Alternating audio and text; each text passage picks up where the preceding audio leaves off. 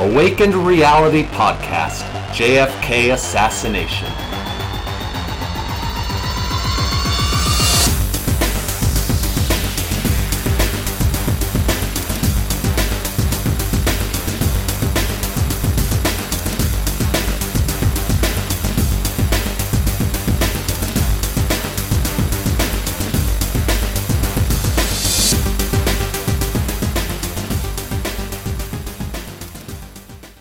I haven't even opened my beer yet. Oh, I have. Uh, I'm I'm I'm Bill, and this is Steve over there with the Mountain Ale. Hey, he's got Mountain Ale. Shed, good I man. do. Yeah, this is a replay. We've done this one before. That's a great beer. And then I have our um our double bag, Long Trail double bag. Um, you know, it brought me back to my college days. That's nice. So what ti what sort of beer is that? that this is a it's a um well first of all it's deliciously vermont and uh it is a it's a basically a brown ale Okay. it's really good really good a little darker you know it's got a, i think it's a six point something eight percent i think yours is like seven though right Yeah, this is 7.4 7.4%. We're actually fairly similar because this is a also a Vermont beer. Um, this is one of my top five favorite beers. I love this beer. yeah me too me The too first time I ever had it was during one of our podcasts earlier on. but it's so good Yep. Yeah, it's a Vermont beer and it's also a dark um, brown ale. So it's Cool. a Vermont dark brown ale as well. Quite good. You And you know- hands on this. as we tell everybody, you know, that we always try to introduce every single session here with with a different type of beer. It's Mm-hmm. kind of our thing. So, you know, some podcasts have people that go, so today on this podcast, you're going to learn about. Other people have all these videos and da da da da. But you know, we don't have a lot of time because we've got real jobs too. So it's like one of those things where you know, do we say, you know, are we going to sit at home and and set up elaborate back videos and music and and all of that, or do we do we you know get out there and do what we do, best we can do it, and then have some sort of a pitch? This is our pitch. So if it looks really great, perhaps the folks over at Double Bag can can sponsor one of our one of our our podcasts one day. Who knows? You know, maybe if, if a CEO of uh, you know Double Bag is is watching. Or, Yeah, well, we're lucky though because New Hampshire and Vermont they have some of the best beer in the nation. So, Without a doubt, without a doubt. So where are we today, Steve? so today we are starting on Lyndon Johnson. We haven't really touched on him yet. Uh, we've kind of hinted that he's going to be a significant player Yeah. in all of this. And, and who is he anyway? So uh, um, I have a quote to start out. Um, a quote from him. He said, uh, "Behind every success, there is a crime." so let's see what was behind uh, Lyndon Johnson's success.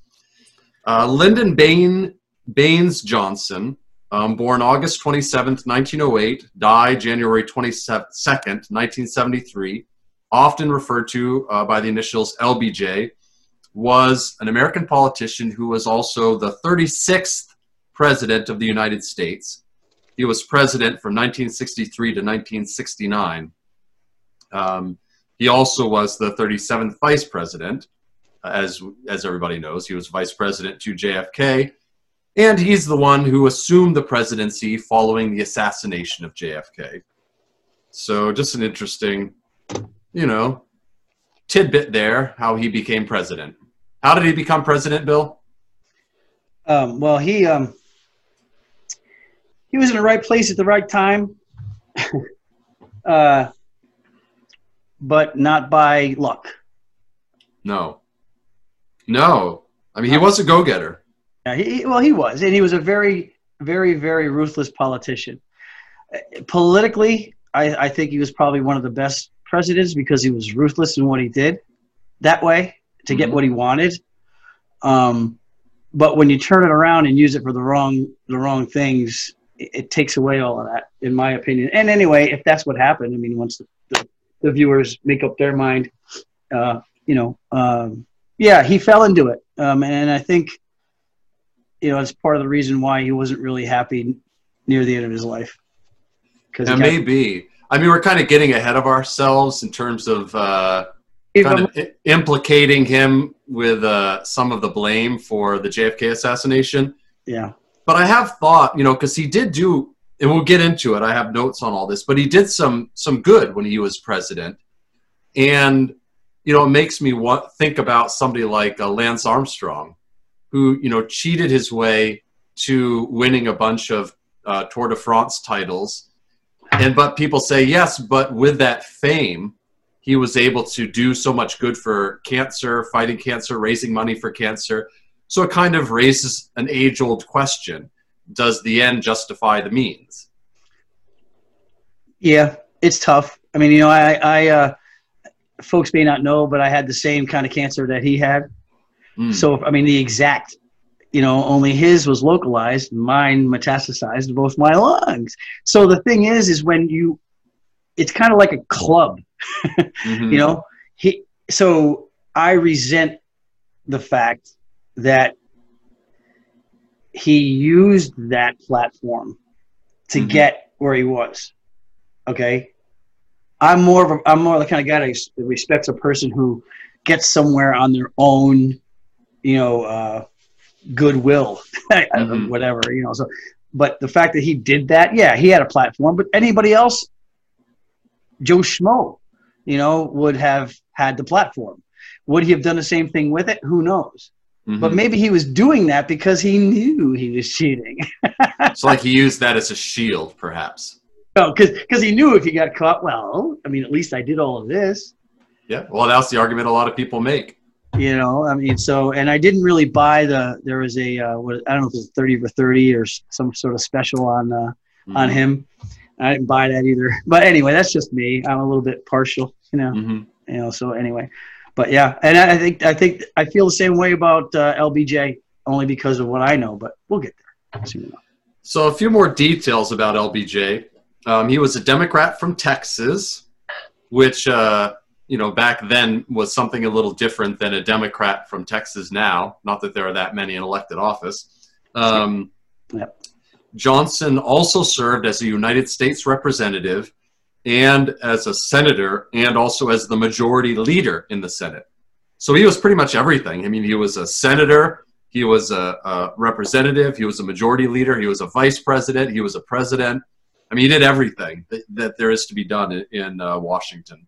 Yeah, and you know, and and I don't know if you're if, if I don't think we're going to get into his uh, stint as a child. You know, um, and I say stint only because he was in a lot of trouble.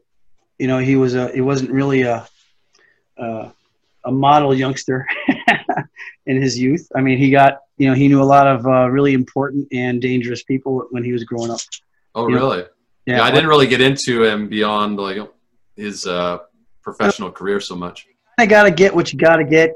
You don't get where you're going unless you have a background um, and growing with certain people to Mhm. follow you around. And, and I think people will be interested if they dig into that part of it. So just Mhm. throwing that out there. Okay, yeah, that, that is interesting. Uh, so he was born in a farmhouse in Stonewall, Texas. Stonewall, Texas, sorry. He actually started out as a high school teacher, believe it or not. Oh. Um, No, can you imagine that? Like LBJ's your your teacher, like walk in for you know like like uh, you know carpentry or I don't know what he taught English. I mean, I mean, it- you know, from what we know about LBJ, I don't think he'd be good around high school kids. But anyway, we'll- oh, I don't think he would be. so well, he yeah. decided he decided that being a high school teacher wasn't enough for him, and so he got a job working as a congressional aide. Um, but it, it didn't take him that long. He was a congressional aide, and then very quickly after that, he won election. He won his election to the U.S. House of Representatives in 1937. And you know he worked he did work. He he he did the work you know that he had to do. And i think that's probably why he, he had so much resentment for the kennedy for kennedy. Uh huh. you know and, and you know when we talked about when kennedy was uh was made the president of the united states by such a narrow margin and what went on with that i Mhm. refer back to other podcasts you know. Um, he was like yeah freaking kennedys. Always getting something for nothing don't ever try to work. You know, I mean, I wonder what that puts in somebody's mind, right, Mhm. about the man who's above him. You know, Yeah, well, it is true. I mean, everybody, um, if they see people kind of handed things that they didn't have to work for, I think a lot of people get frustrated about that. Mhm. yes, Uh, sir. see, moving on, uh, Johnson then won election to the U.S. Senate in 1948 um, after winning um, the the nomination for for his party by in a a primary which many people thought was um, was rigged, frankly. Um, so that's that's that. I mean, it's what's amazing to me is after each time he moved up somewhere, he like immediately got promoted again. So like it didn't take him that long to go from being a representative to a senator, and then he was after being a senator for only three years, he then was appointed the Senate Majority Whip, and then took him two years to become the minority leader, and then only two more years to become the majority leader. So it's like it was pretty, you know, I mean, you got to respect that, sure. I mean, you know, he got where he was going, and, and he got there fast. And I think a lot of people, you know, knew, you know, this is a guy that gets things done. Let, let's, you know, oh, yeah. get, you know, as fast as we can, you know. So Uh, so he was known for having a domineering personality, uh, something known as the Johnson treatment, which I think I have some quotes about that later on. Say it again. Um, well, Hmm? say that again. It was called the what? the Johnson treatment. Okay, folks, remember that. Okay, go ahead.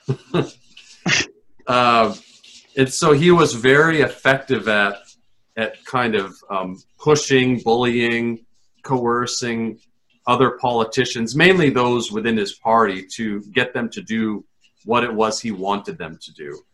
So moving on, uh, Johnson ran for the Democratic nomination in 1960 against um, Kennedy, but he was unsuccessful, mainly because he like didn't run in many states. He kind of just he didn't run in any of the states. He just waited for the um, convention and tried to take it through p- political maneuvering um, and it was just too little too late Yeah.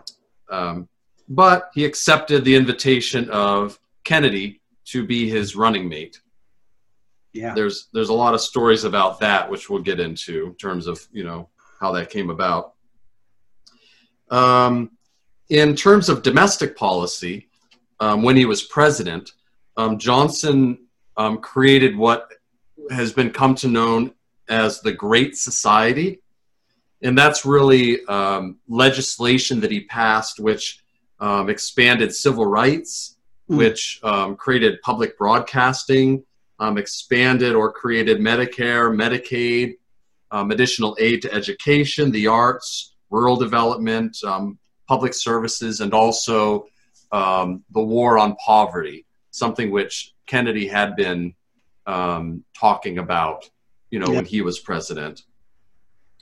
Um, when he was president, Johnson really said he claimed to be doing everything that that Kennedy was going to do if Kennedy had lived. Yeah. Um, and so I don't know if that's 100% true, but I think it is true to a certain extent. well, Um, rights thing. yeah. Um, I mean, some people think that Johnson didn't really care what he was doing as long as he was in power, but that's kind of for another day to discuss that. Yeah. Um, like he kind of went with the tide. Yeah. But but I don't know. That that might not be fair. Like you said, he he did push through a lot of stuff that maybe other people couldn't have pushed through. Yep. Um, so they they do say that, or I guess the um, statistics indicate that um, either as a result of the war and poverty, or maybe just in part due to the growing economy that existed in the 60s, um, there were millions of Americans that rose above the poverty line um, during his administration. So one way or another, people did seem to do better after he had, you know, been in um, in power. Um, this, But it's funny, Steve, because you know it. it there's a there's a quote. You know, uh, ultimate power corrupts mhm. ultimately. Um, and yeah, so keep that in mind as well Mhm. as we move forward. Yeah. We're gonna give we're gonna give the positives and the negatives. We're gonna give it all. Oh yeah, oh yeah. He's a good guy. Sometimes. Uh, now, in terms of his civil rights bills that he, he had signed into law, um, some of the things that they included was uh, they banned racial discrimination in public facilities. I mean, can you imagine that? Like in the mid 60s, it was still legal to um, ban like black people from certain um, public facilities. I mean, it's shocking, but that's yeah, it's it's, it's yeah. weird. Weird. I mean, I I'm I'm what 56, almost 57 years old, and I was born in 64.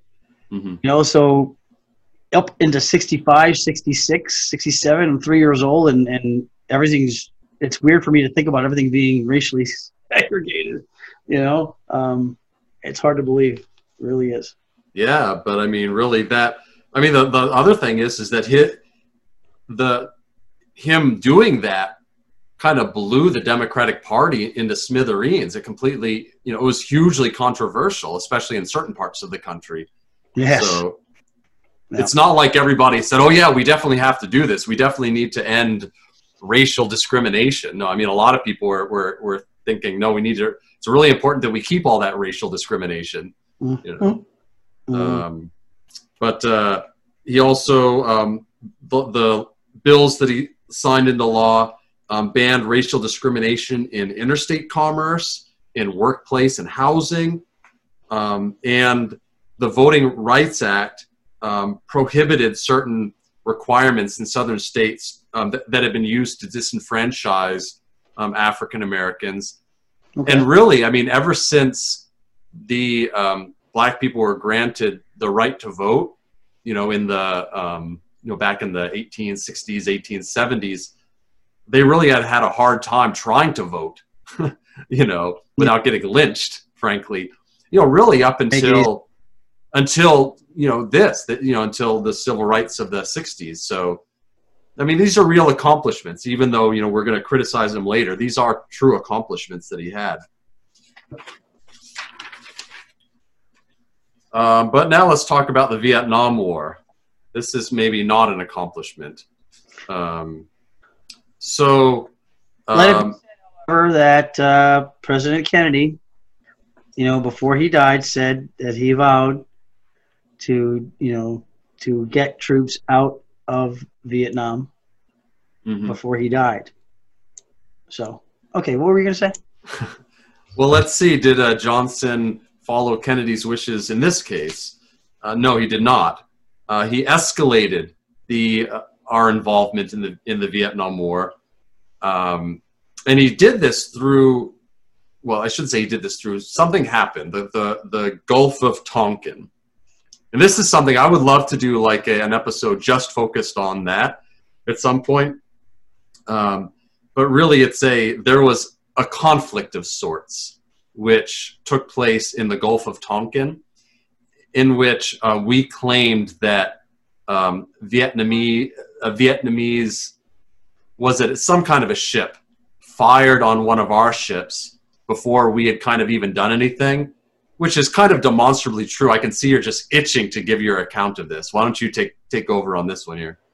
Well, well, i- i- if you look it up, folks, it's it has been it has been proven as false. The Gulf of Tonkin was made up. Mhm. Period.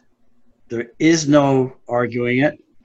Uh, don't try to debunk it because it's not going to work because there's just too much out there now. Um, but at the time, just like anything else, What do they call these sorts of events? um, fa- false flags actually Yeah. um, and uh, it is um, if you really dig into it a little bit it's kind of like a wormhole you know and but there's been many but but uh, yeah so the gulf of tonkin is um, it's basically it was made up in order to uh, to allow us to be more active in what they called uh, wasn't really a war; it was more of a what they call it a uh, Conflict. conflict. Yeah, there you go. Um, but it wasn't true. It, it basically wasn't true. It was it wasn't true. We didn't find out about that until decades after. Which basically is, I think, the uh, modus operandi of any false flag.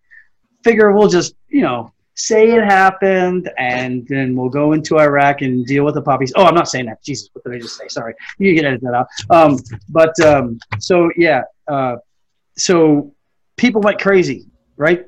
So just to be clear, so what happened was, in reality, what happened, if I remember correctly, I haven't read about this for a while, but our ships acted aggressively, went into a, a zone where they weren't supposed to go, perhaps even fired first, Yep. and maybe they didn't even fire at us at all, and then and then what we said was, oh, there was a conflict there. They fired at us without um, without cause. They tried to kill some of our people. We need to go to war with Vietnam. That's kind of what happened, right? Yeah, and you know, if if, if you're old enough to, or or, or um, uh, in the know enough educationally with uh, you know current events and history, you'll know that the same thing happened during Pearl Harbor. Right? Um, there was question about that, and there's proof about people knowing that these planes were coming before they were coming. Um, you know, many other instances where that's the case. So it's it's it's kind of a really uh, easy way to get people who don't like to think about anything else than what people tell them is true Mhm. to believe things. You know, that's why we're here. Mhm. you know, don't just believe what you hear, folks, because you never know. You know, follow the money, follow the modus operandi, man. Mhm. Um, never believe what you hear. And back then, it was just too easy to do that, right? Why? Because everybody believed that everybody in a position was telling the truth. Because why would they lie to us? Why would they to us? Why? But they did. there you have it. Lots of reasons why. We'll figure this out too. And this was a little bit of a precedent, just because to explain exactly what the Gulf of Tonkin resolution was, it was a resolution passed by Congress in 1964, which granted Johnson the ability to um, use essentially whatever military force he wanted in um, Vietnam without having to ask for an official declaration of war. So it's really allowing him to go to war without declaring war. Because, I mean, they don't call it, in the history books now, they don't call it the Vietnam conflict. You know? I mean, we had, um, well, I mean, here's the other fact. He, and after the, the Gulf of Tonkin resolution, Johnson was able to um, increase the number of um, the number of people we had in Vietnam from about 16,000 to 525,000. So you don't send 525,000 soldiers to a conflict. You know, you send them to a war. And so that's what it was. aside here, if there can be one with me, um, is people in Vietnam died a lot really for no reason. Mhm. All right. And again, I've talked about this before. I was in the military. If I was in sort some sort of a, you know, a, a line, a front line kind of group, you know, I would fight and I would kill anybody that they told me to. But there's a lot of Vietnam vets, a lot of Iraq vets, a lot of you know um, Gulf War vets that are going to say, you know, we're out there killing, you know, people just because, because we're told this is this Mhm. And and um, it's it's uh, it's tough.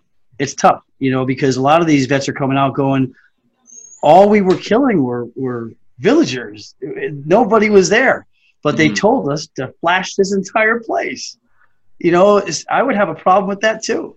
You know, but If got they wanted to do something, it's like you got to attack something. you this got is what you can find. Oh yeah, you got to take that hill, you know, and, and and what happens, right? You know, you, you get all the P, PTSD or PTSD, and you got these people that lose their minds out there, and it's just um, it's really sad. And it, the whole thing is sad. Vietnam War was just Vietnam conflict was just was a horrible situation, just like any conflict, you know, war is. You know, so Yeah, so um, it, it seems that the Vietnam War was really his undoing as president. Um, casualties increased, um, and the public began to become uneasy with the war. And eventually, there was a, a large anti war movement. Um, you know, most notably um, amongst draft age students, you know, at colleges. But I think just the public in general was, you know, because they were seeing it, you know, on television every night. You know, Yeah, they saw what was actually happening. And think about it now. If, if, the, the younger folks that may be watching this, go back and look at some of that video footage from back then. They actually were pretty raw. Mhm. You know, you won't you won't find that now. You won't. You just won't. Right? Although you know what, they'll show um, they'll show foreigners dying in gruesome oh yeah, these days, but they won't show Americans dying like that. Yeah, yeah, uh, yeah, and and uh, yeah, I've um, I've found some uh, some very strange videos on YouTube doing a little thing that that I just call random random searches. Mhm. Uh, what that basically means is you go into YouTube and you just type anything, anything, Not even and- a word, just like a play with the keys. And I came across a video that I, yeah, I don't really like to say anything about because there were no views, no views uh-huh. Except mine.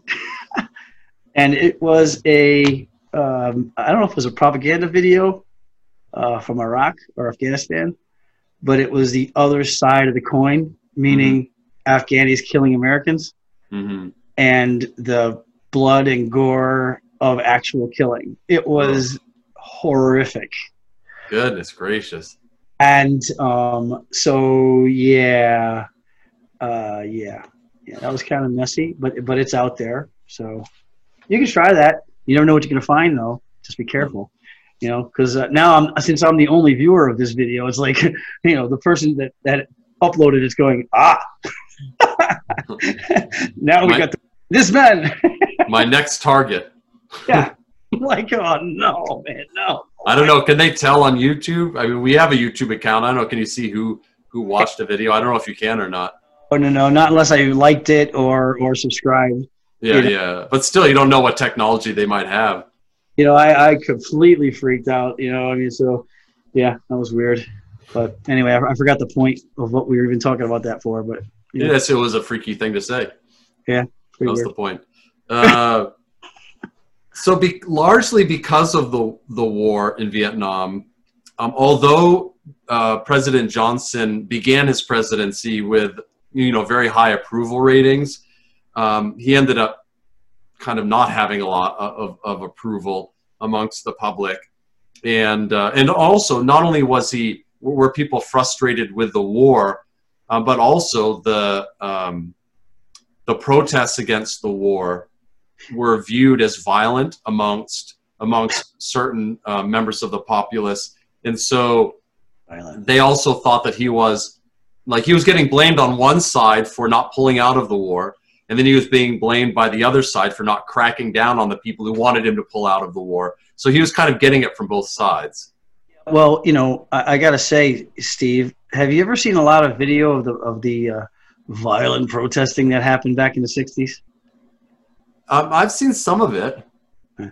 Was there any um, people standing in the middle of the road getting hit by vehicles? Was there any looting? Was there any killing? Um, you know, were the police bashing people left and right, or was it more along the lines of what we would call now a peaceful protest, hmm as as compared to what actually happens now in a peaceful protest? Yeah, I think that um, amongst the, I think the people who had the most violence done unto them was the, a lot of the civil rights protesters. You know, they got bashed in by the police and by white people, etc. Um, and I've seen footage of some protests that got pretty rowdy back back then. But no, I think that the the level of um, violence on on all sides, both coming from the police and um, and in terms in terms of the protesters themselves. Th- that level of violence seems to be higher now, and I'm not sure why. Um, Because, and the reason I say that is this: if you go back and you look at that, mhm. you can say i think you could you could say with you know uh, a reasonable uh, you know idea of belief that you don't need to do the kind of violence that's happening today, regardless of where it's coming from, regardless of whether George Soros paid people to go in, you know, and, and play bad guy, you know, Mhm. to, to, fight between each other, regardless of all of that. hmm You didn't need to do any of that back then, right? Because we still talk about the protests back then, Mhm. and it didn't have the same kind of violence. You know, did it did it achieve anything? Well, Well, I think there's a reason because I've thought about this. I think the reason why maybe there's a little bit more now, again, I think it, it's coming from you know a lot of different places. I, I think the you know, it, I mean, not to get into current politics too much, but I, I think there's, you know, I've seen a lot of video footage that shows the police doing some horrific things. I'm not talking about the, the, the stuff that's being protested. I mean, in the protests. So I think there's violence coming from a lot of different sides. But I think the reason why there's more now than there is back then, I think it comes down to the fact, not to make everything about economics, but income inequality is so much higher right now, so much worse now than it was then. I think that um, poverty is is worse now than it was at that point. I think that the population in general is just more desperate. I think they're more angry. I also think that people have access to more information now, and so people. I think okay, you yeah. know, like Now- back then, you know, there might be, let's say that there's a, a black person who is gunned down, right, or killed or, or shot by a police officer in the 60s. You didn't see that on, on YouTube. So, so people, they might have known, like they knew that things weren't fair for black people, you know, um, but they didn't, and they, I shouldn't say, I mean, they might have seen violent things themselves, but I'm just saying they didn't have that current, that constant influx of information to piss them off. Well, I think Well- you're right. I think that you're right 100% with without any kind of internet for information. You, you're only believing, you know, what you're seeing yourself Mhm. and you don't have that outlet to let anybody else know what's going on. You know, and you almost want to think conversely that that might be the reason why you'd be even angrier back then Mhm. and want to do more violence back then. Mhm. See, because what kind of information are you getting now? Mhm. right? What what do you believe now? You know, everything is so convoluted. You know, at least then you knew where you stood, right? Mhm. You knew what was happening yourself because you were there. No matter what anybody said or did, you knew you were right. Maybe they should have been even angrier then. Well, they maybe they should have been, but I think they were, like I said, because they didn't have that constant influx. Like, let's say right now, if you're a person who's upset about the economy, right? Like you, like you, maybe you you don't have enough food for your family, not, not enough money's coming in, and, and that's the thing that really gets your goat. Yeah. You can go online and and read stories about the government screwing you over 24/7 and you can find you can go down that rabbit hole and find and find endless information about that if you're somebody who's upset about civil rights you know legitimately so and that's the thing that gets you upset you can go on the internet and see video after video after video after video of somebody being you know of somebody being treated unfairly a black person being murdered or something like that and so i think people can feed their anger more easily now They can, they can feed their anger, but I think you got to be careful. I think what happens, and I've I've done it. You mm-hmm. know, I don't do it anymore, but I've done it because when you have a certain belief system, you're going to be looking for things that are going to feed your need mm-hmm. of belief. Mm-hmm. You're not going to try to look for anything else because guess what? Nothing else is what you want to look for. Mm-hmm. So be careful what you're going to look for. Be careful what you want because you just might get it. Only in the advent of the internet, be Mm-hmm. careful what you look for because you're going to find a lot of it all the time. But look at the other side. And and that's I think what this is all about, right? Because the whole what if thing, Mm-hmm. you know, don't be so close-minded or try not to be so close-minded that Mhm. you don't try to look at the other side objectively Mm-hmm. you know, and say, hey, you know what, I believe this way, but what happens if, you know? So yeah. yeah, I want to be real clear. Like, even though I can understand how it comes about, and when I see when I see things happening, when I see unrest, I see it as inevitable. I think if there's this much inequality, if you have this a government which is this corrupt, um, all of that, I think that it's inevitable that there's going to be violence on the street. Sure, You know, add- people people can complain about it, but it's inevitable. It's going to happen. But well, and, and add to that that it's always going to be that way until something happens because it, it wasn't something that just started. The, the you know the government and, and the issues that have been brought upon us have Mhm, not started in the last decade. mhm. And, and once you find that out, it makes you even more pissed off because you're like, man alive, really? Since what? Yeah. So But I also want to be clear that I, I'm not advocating violence, even though I think it's inevitable um, that, that that when you have a a corrupt government, that you're going to have violence. Um, and As much- but I also think I, I honestly believe that nonviolent protest and nonviolent kind of fighting back is the most effective way to approach, and the right way. So that's my opinion. I opinion. think find a lot of uh, rebuttal on that um, from Yeah. a lot of people, and, and, and they're going to say things like, and I don't believe one way or the other, right? But I will tell you this: that there's going to be people that are going to say, you know what, the Civil War. Mhm. Think about it. Can you even imagine right now fighting against the people in your own country? Can, can you even think about it? Can you even, would you, I mean, the Civil War, man. I mean, mm-hmm. we believed in something so much.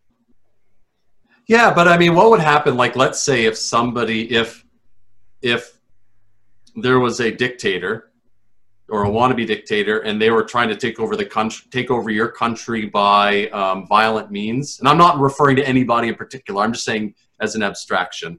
Let's just say there was somebody like that. They're trying to take over your coun- your country by violent means, and let's say that half the country decides to side with him or her. What would you do? would you fight for your country or wouldn't you you know Sure. um, and so I mean, yeah i mean i think it would be horrible but you can't control what other people do No, you can't. You can't. I mean, but I, I think it's weird though, right? Because even when when the Americans fought against you know uh, England, right? Mhm. There was no internet then. no You know, I mean, so these guys way back in the, in the day are going, oh, you guys in these ages now are just a bunch of you know wussies, right? Because why? even have internet, right? And Uh-huh. we, we beat this shit out of, out of the out of the British, you know, and, and we're we, we we became independent. What's Mhm. up? what are you gonna do? what are you gonna do? Are you gonna protest? Are you gonna carry signs? Or are you gonna go, I hate this enough or I care enough to do this because it has to happen? Not Mm. advocating violence. But there's two great examples, right, of how that brought about some serious and meaningful changes, right? He ended up as i mentioned he his um, approval ratings were tanking by the end of his um, by the end of his first term. What do you call it when he could have i guess because he had the he finished the very end of uh, kennedy's first term and then his first term was really the next term i think. So um, at the end of his first term um, his approval ratings were tanking. Um, and uh, he did very poorly in the New Hampshire primary. That's where we're, where we are. And uh, and after that, he ended his bid for the nomination. And Did he do that? Thanks, Steve. what's that? You know why? A big reason why he might have done that? Why is that? Well, I don't know. Might have been somebody named Robert. Oh, Robert Kennedy. Had Well- he even, was he even in the uh, race at that point? Didn't he jump in kind of a little bit later? Yeah, but but trust me, even though he, dr- he jumped in later, don't Mhm. think for a second that Johnson didn't know. He didn't want to get spanked by Robert Kennedy, right? Don't think for. Mean, look, okay. If you know anything about the Kennedys at all, you're gonna say, okay, Bobby Kennedy, John Kennedy, brothers like this, right? hmm the whole you know the, america has never seen anything like this assassination ever hmm and then bam right but there's this nice boy right over here this bobby. He's so good looking and, and he's a kennedy. How good looking was he, Bill? well he was so good looking.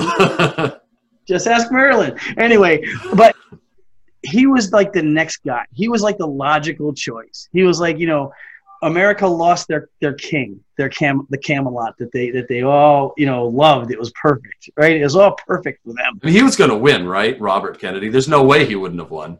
Landslide, and and so Johnson said, well, he I always some- hated. he said, "I got some organizing to do." Yeah, I mean, he he, he knew he he he was going to lose if he went against Bobby.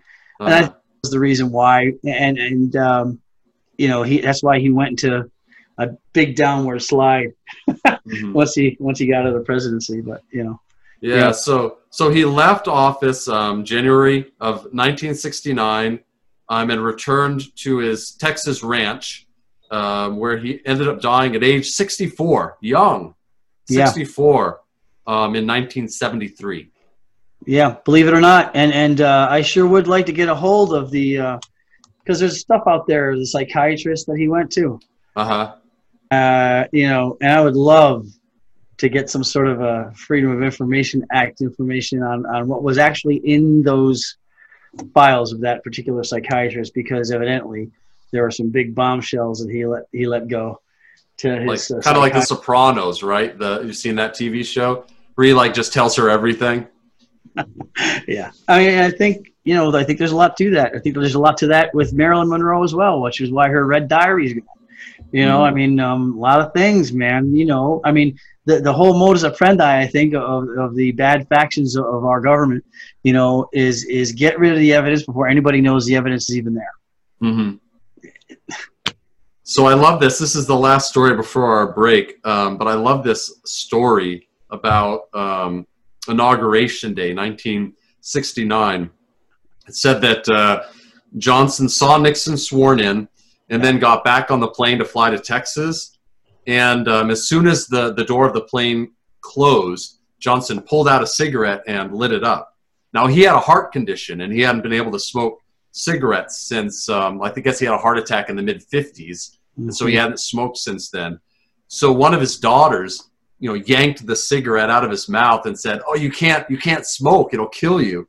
And he said, um, "quote," and this quote is from historian Michael Beschloss. "Quote: um, I've ra- I've now raised you girls. I've now been president. Now it's my time." And then from that point on, he went into a, a very self-destructive kind of frame or mode of living. and Um, good and- I'm not going to say that I can't say good for him that's going to tell everybody what I think yeah, and he only lived four more years. So I mean, Yeah. you know, Karma- karma, yeah, karma karma is definitely a bitch. Yeah. Don't- thanks folks because trust me when I tell you you may not see it now but it's coming. It's coming. It's coming